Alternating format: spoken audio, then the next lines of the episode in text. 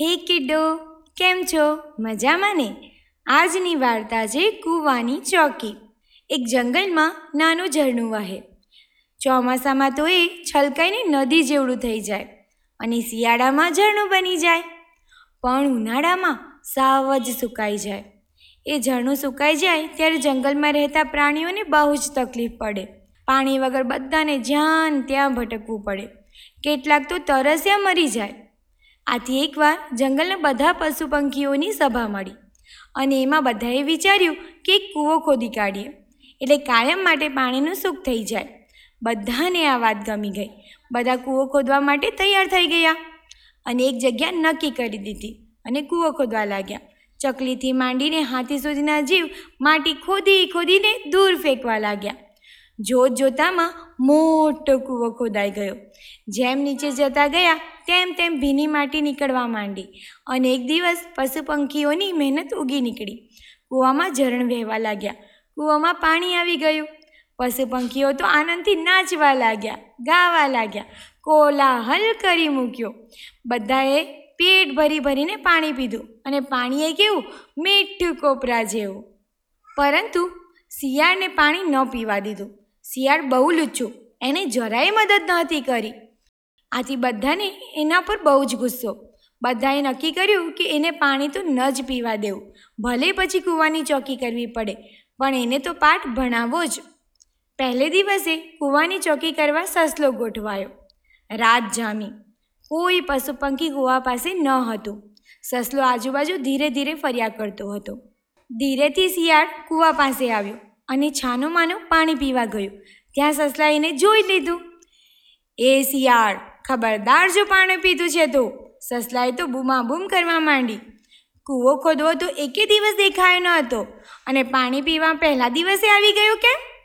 પાણી પીવાની ગરજ હતી તો કૂવા ખોદવા આવું હતું ને.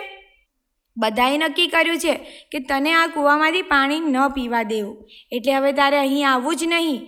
તને કોઈ સંજોગોમાં પાણી પીવા નથી મળવાનું. તારા લીધે તો આ કૂવા પર ચોકી બેસાડી છે. હવે તું ભાગી જા અહીંથી. નહીં જશે તો બૂમાબૂમ કરીને બધાને બોલાવીશ અને તારા હાડકાં ખોખરા કરાવી નાખીશ. શિયાળે કહ્યું, ના સસલાભાઈ, ના, એવું નહીં કરતા. મારે તો કંઈ પાણી પીવું નથી. આ તો તમારા માટે થોડી પાકી પાકી જોઈને બદામ લાવ્યો હતો. સસલોભાઈ કહે, બદામ? ક્યાં છે બદામ? એના મોઢામાં તો પાણી આવી ગયું. સસલાને બદામ બહુ ભાવતી હતી. શિયાળભાઈ કહે, પેલા ઝાડની બખોલમાં મૂકેલી છે. સસલો તો ચોકી કરવાનું છોડીને તે ઝાડની બખોલમાં ગયો અને ત્યાં જોયું તો ખરેખર મીઠી પાકી બદામો હતી. તે તો ચપડ ચપડ કરતો બદામ ખાવા માંડ્યો. આ બાજુ શિયાળે પાણી પીધું અને ભાગી છૂટ્યું. સવારે બધાએ જોયું તો કૂવા તરફ શિયાળના પગલાં દેખાયા. બધા પશુ પંખીઓએ સસલાને પૂછ્યું તું ચોકી કરતો હતો, તો અહીં પેલું શિયાળ આવ્યું હતું? સસલાને થયું કે હું શિયાળે આપેલી બદામની વાત કરીશ, તો આ લોકો મને ઠપકો આપશે. એટલે એણે વાત ફેરવીને કહ્યું, મને તો ચોખ્ખું આવી ગયેલું. એટલે શિયાળ આવ્યું હોય તો મને ખબર નથી. બાકી આમ તો મેં શિયાળને જોયું નથી. બધાને સસલા પર બહુ જ ગુસ્સો આવ્યો. પણ એ નાનો હતો, એટલે બધા એને જવા દીધો. બીજે દિવસે કાચબાનો વારો આવ્યો. બધાએ તાકીદ કરીને કહ્યું, હવે તો કોઈ પણ સંજોગોમાં શિયાળ કૂવાની નજીક આવવું જ ન જોઈએ.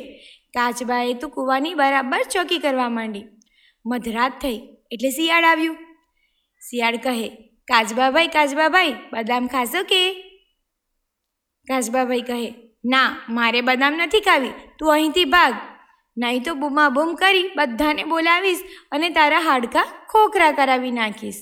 શિયાળ કહે, કાચબાભાઈ તમે કેમ આટલા ગરમ થઈ ગયા છો? બદામ તો એકદમ પાકેલી અને મીઠી છે. જો પેલી બખોલમાં એકવાર ચાખી તો આવો. કાચબો સમજી ગયો. કે આ મને કૂવા પાસેથી દૂર કરવાની કોશિશ કરે છે. કાલે એણે સસલાને પણ આવું જ કહ્યું હશે અને ચોક્કસ કાલે શિયાળ પાણી પી ગયું હશે. પણ આજે તો એને પાઠ ભણાવવો જ પડશે. કાચબાએ તો બૂમાબૂમ કરી મૂકી. જરાવારમાં તો બધા ભેગા થઈ ગયા અને શિયાળને એવો ખોખરો કર્યો, એવો ખોખરો કર્યો કે કૂવાની દિશામાં જોવાનું એ ભૂલાવી દીધું. બસ તે દિવસની વાત. કૂવાની ચોકી કાચબો કરતો આવ્યો છે. જ્યાં કૂવા, ત્યાં કાચબો તો હોય જ. તો મિત્રો, કામચોરી ક્યારેય ન કરવી જોઈએ. બધાને દરેક વાતમાં સાથ સહકાર આપો. કેમ, મજા આવી ને? So stay tuned good bye